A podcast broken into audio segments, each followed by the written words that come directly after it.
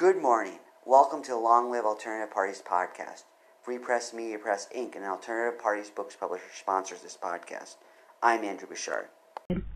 Welcome to the Long Live Alternative Parties podcast. Stay friends. We have another exciting guest on the podcast like we always do. The organization is approval voting for San Antonio, a city very close to ours. We're in Austin. So welcome to the podcast, James. Hey, thanks for having me. We are glad to have you. So if we can kindly get started by you giving us an introduction to yourself, a brief biographical sketch. Okay, my name is James Holland. Um, I've uh, since around the college years, I've been involved in uh, politics in various ways, uh, particularly with the Libertarian Party and Liberty Movement. Um, and through that, over time being chair, vice chair, all the things in uh, Bexar County, which is the county of San Antonio, and uh, being somewhat involved in the state party, uh, you learn pretty quickly that uh, the voting system is somewhat of a roadblock in that. So over the years, learning about that and advocating for various alternative voting systems, uh, came across approval voting, and uh, at that point, uh, I've pretty much decided that's the way to go at this point. And, and when that happened, I formed a bit of an organization. It's more of a, a name and a movement to it, which is uh, Approval Voting Texas, Approval Voting San Antonio. And uh, since then, I've maintained uh, some organizational activities and I've advocated in certain ways. So that's kind of how I came through there. It's being an activist in a third party. Oh, good. That's an interesting trajectory. We have a lot of people who we interview on the podcast that are involved in nonpartisan reform organizations, also alternative parties. Some people do one, some people do the other, some people do both. So it's interesting. So how did that the two differ? The advocacy for in the nonpartisan approval voting activities versus the partisan Libertarian Party activities? Uh, absolutely. I mean, it comes through there, but uh, you notice in San Antonio elections, most municipal elections here in Texas, they're nonpartisan. So, but you also get more than two people running, and when that happens, there's problems that happen with just being able to vote for one. And uh, sure. certainly see that for San Antonio mayor and several of San Antonio City Council seats, and I mean you'll see it pretty much anywhere where they have three people running for the same position or more. Sure. So audience is well educated on voting things because most of our audience is involved in alternative parties in some way, shape, or form. Yet some people may not be familiar with approval voting. So kindly explain what it is and maybe how it differs from other types of voting. Okay, there's there's several different alternative ways to vote. Approval voting is probably one of the simplest. It's certainly the easiest to implement with uh, current uh, voting software and the computers, of course, they use for the voting. Basically, what approval voting is is instead of say five people are running for a race, instead of choosing just one to vote for, you can vote for more than one. So say you like three of the candidates and you're okay with them, you, you know, mark for three of them. Or, you know, say you just really only like one. You just want to vote for one and do it the same way as you've been doing it before. You can do that as well. It doesn't really hamper you from doing what you've been doing for years and years and years. So it's a very simple thing to implement. However, the power of it is extremely strong when you do that. Uh, it's, it's powerful both from the perspective of you know major party, major candidates, uh, and and certainly from the point of view of a third party or a candidate that might have more difficulty trying to reach that major status. Sure. Um, one thing you'll notice is you're already starting to get a lot of talk about the uh, Democratic uh, uh candidate, and of course Biden being reelected, so the presidential race, and they're worried about third party runs that could potentially split the vote. Yeah. Um, and that's only an issue because we don't have approval voting. Approval voting essentially fixes the vote splitting problem. If I was, say, didn't want Biden to be reelected, or it could be on the other side, didn't want Trump to be reelected, one of the best strategies you can do is simply run a candidate like them that is fairly popular and siphon away votes from them. You yeah. could spend, you know, a small amount of money doing that and have a bigger impact than spending all that money advocating for your candidate. And that's yeah. just a flaw in the uh, old first past the post vote for only one voting system. Um, so that's the major issue, and that's that's always been the issue for for third parties, and it's it's very difficult to get through. But we're actually making some progress recently. Oh, good. What progress specifically? Uh, of course, I'm talking about more of a national context here. Oh, okay. Uh, of course, with that, we've had some, I'll say, major cities, pretty much cities that everyone's heard of, has actually started implementing the approval voting system. Okay. Uh, the first one, of course, is uh, Fargo, North Dakota. They are they'll always be known as the first uh, city to implement approval voting. Awesome. So they get that, and they've been doing it for, I believe, two election cycles since uh, 2020. So they've Okay. had two elections, I believe, and they really haven't had anyone with problems with it other than perhaps some people in the larger parties are trying to get rid of it, but that's always going to be the case for Sure. something that helps. You know, democracy do things it hasn't done in the past. Yeah. So Fargo didn't Um, fall apart because they implemented it. Uh, yeah, Fargo is not falling apart. It's doing quite well. Good. So as far as the people that are using it, they're quite happy with it. And that's Awesome. really what matters. Yep. Uh, the other big town that just recently implemented, it, I don't say it's been a year or two ago, is St. Louis, Missouri. Oh. So, you know, it's, it's a good size, uh, city there. Yep.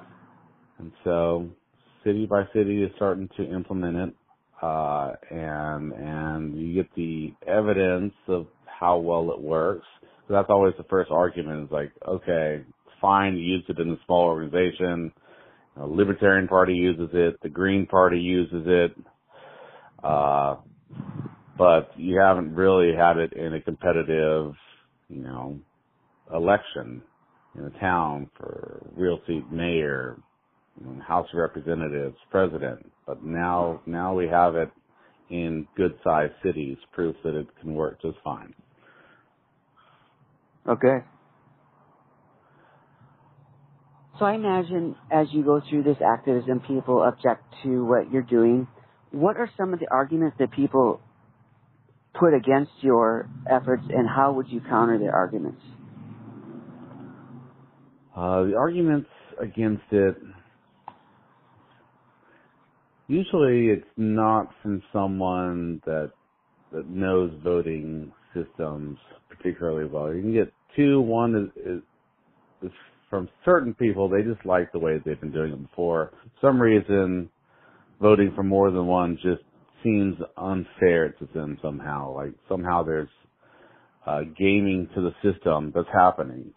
Hmm. But my argument to that is you're not taking into account the fact that the just voting for one candidate is actually allows a lot of gaming system. Like I suggested, the best way to uh, hurt a candidate from winning in the current voting for just one system is help a candidate that may not be doing too well, help them get ballot access. That's really the big thing that they do is they all right, we'll get them on the ballot and they're going to get 5% of the vote, 10% of the vote, and you can only vote for one of them. So the people that really like that person are going to take those votes away from the other.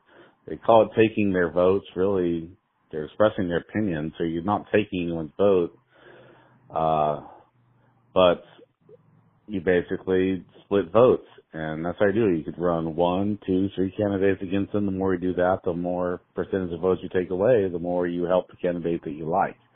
So it allows for a lot of gaming of system and then a lot of worries like, you know, this person's running, they're getting a lot of support and I don't want them running. So you have,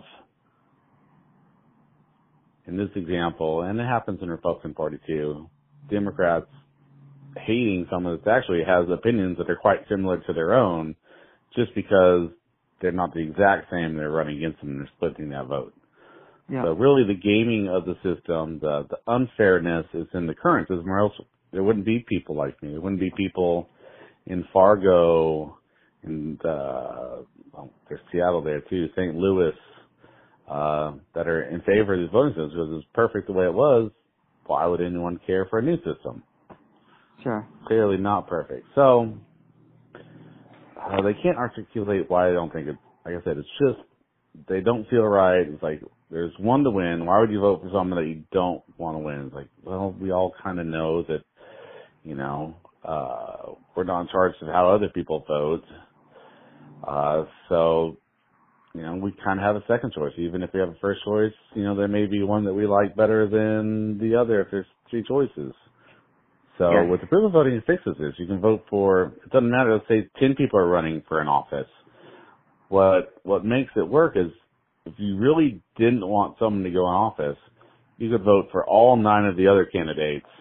And so that really balances the vote. So you have, you know, one vote for the candidate and one vote that can completely counter is like anyone but that candidate. Yeah. And so you don't have that with uh just vote only one. If you have two people running, yes, you have a vote for, a vote against. But if three people run, then it takes two people to counter the votes of the person you don't want because you have to vote for one, you have to vote for the other. So it's not a completely balanced system, and you see that a lot with the mathematics uh, of it. Uh, some other objections. Not really so much from that crowd. It's really vague stuff there. There's another crowd that you know. There's alternative voting systems, so oh, okay. voting may not be their favorite choice. There, you hear about ranked choice voting yeah. instant runoff voting, uh, and there's just a ton of different ways of doing stuff. They start making it complex. They talk about open primaries and there are single primaries for everybody and proportional representation. So once you start learning about these things, uh, I mean, you could arrive at you prefer another voting system. I mean, the big alternates that I think most people in this way of doing it are generally for is going to be either the uh, ranked choice voting, which I believe they choose the instant runoff voting method every time on that. They just don't like calling it that. And uh, the other crowd is proportional representation. Oh, okay.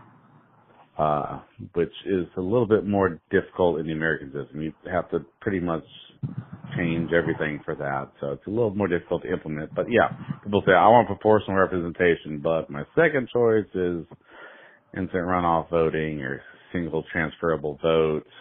I may mention that system or approval voting. So when you get into the weeds of things, it can get pretty complicated, but approval voting itself, which is one of the reasons I love it, is it's simple.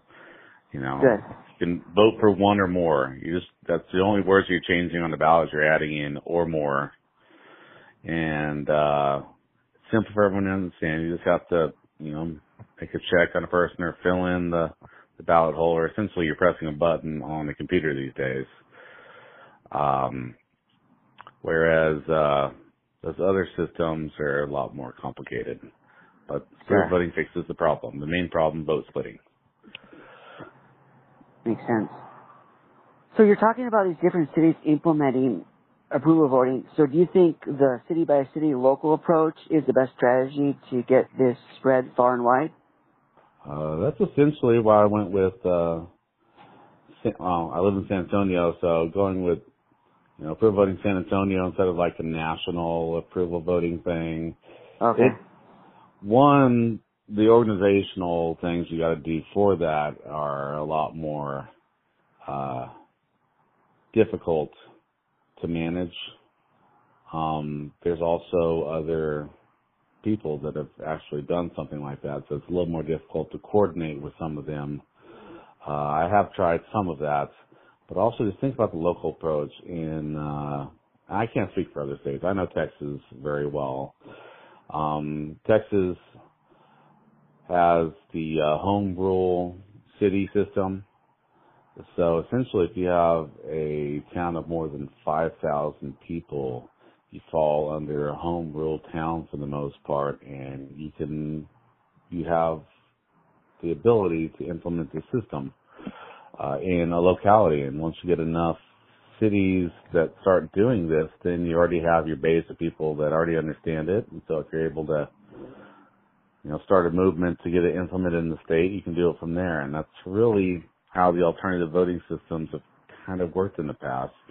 Uh, of course, the two main ones have been, of course, the ranked choice voting, instant runoff voting, and you know they would start off in cities. There's San Francisco, I believe Oakland, uh, Minneapolis, and eventually they got a state. I believe Maine, in some of their elections now uses instant runoff voting. Yeah. Uh, so that's really got how you got to do it. You got to do grassroots and build it up. But Okay. I mean, if you find a small enough town, if you get enough advocates, you really can make it happen in a city.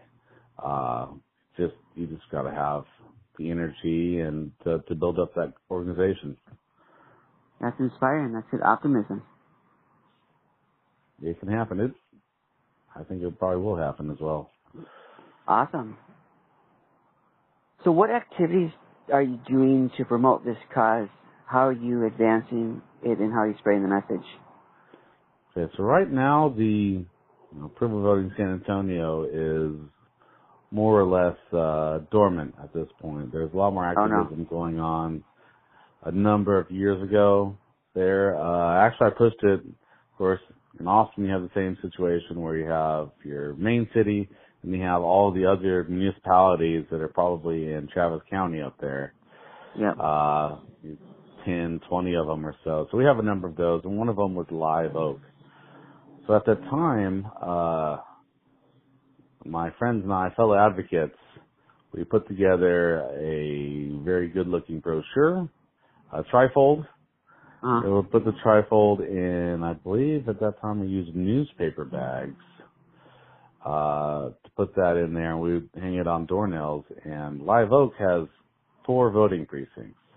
Because if you don't know that, a voting precinct is the smallest size unit of a political unit. It's where basically everyone on election day goes to do their voting at the ballot box. It's the voting location, not for early voting, which is only a handful of locations. This is however many there are in Austin. San Antonio, I want to say there's 770 or so wow. uh, divisions of these voting precincts, but Live Oak has four. So essentially, and I don't think all of them are highly, like some of them are business districts, they don't have a whole bunch of people. Oh, don't. So there might have only been three that we had to block walk. And so I block walked the full precinct. Every, every house in that precinct got a door hanger. And at least it got enough to get, uh, a city council person interested in it. So I did get a call back from a city council person. We never actually ended up setting up a meeting to uh explain that to the person, but it goes to show that if you put the effort in, a little bit of money, a lot of uh a lot of steps, a lot of walking, uh it can it can make a difference. And Okay. they're they usually suggest the first way to do it is, you know, get the, you know, city council behind it if you can uh, somehow get them to do it. It's usually easy for them to vote on it and implement it. But if that doesn't work, and lots of times people got elected with one system aren't in favor of changing it, uh, you can do the uh, ballot initiative drive and get it implemented that way. Uh, to get on the ballot and then have the people vote, so you have to persuade enough people to vote in favor of it.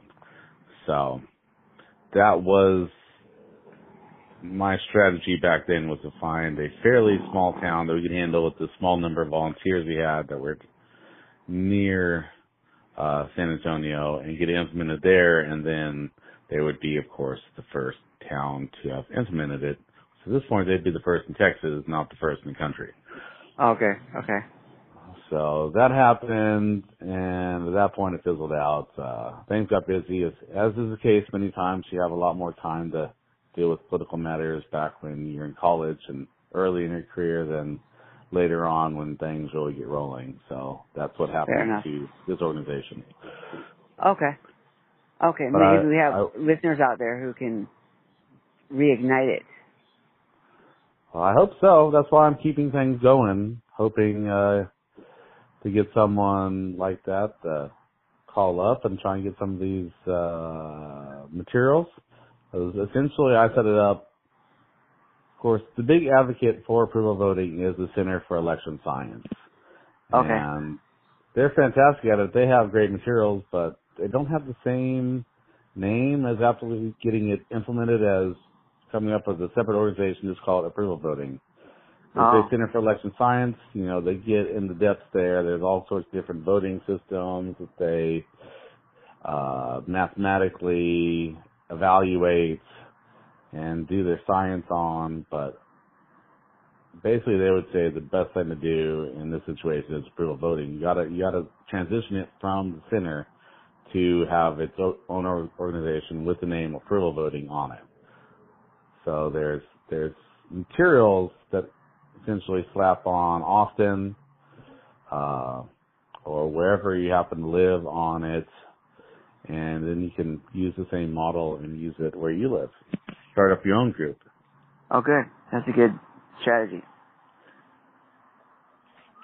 So that that is the hope. I'm I basically have the Facebook group still going. Websites cost money, so uh, did we ever do one there? I don't think we ever necessarily did a website on it. We just stuck to Facebook. Okay. On that one. So the hope is that someone carries on the torch. Oh, good. So if somebody somebody out there they want to do this, would the best way for them to go about it to contact you through the Facebook page? Uh, yes, I'll suggest okay. that, and then we can exchange emails, phone numbers needed, and we can uh, communicate that way. Okay. All right, listeners, for those of you who want to do that type of activism, you can contact James at the Facebook page, and I plan to put that in the show notes. That would be good. All right. Very helpful. I appreciate it. Sure thing. James, we thank you for sharing what you've been doing with approval voting and your experience with political activism. Again, thank you for having me on. I appreciate having the ability to talk about something I care about deeply. Of course, that our pleasure. So James, we wish you all the best in your activism, in your career, everything you do in your personal and professional life. And same to you. All right. Take care and all the best. All right. Bye bye.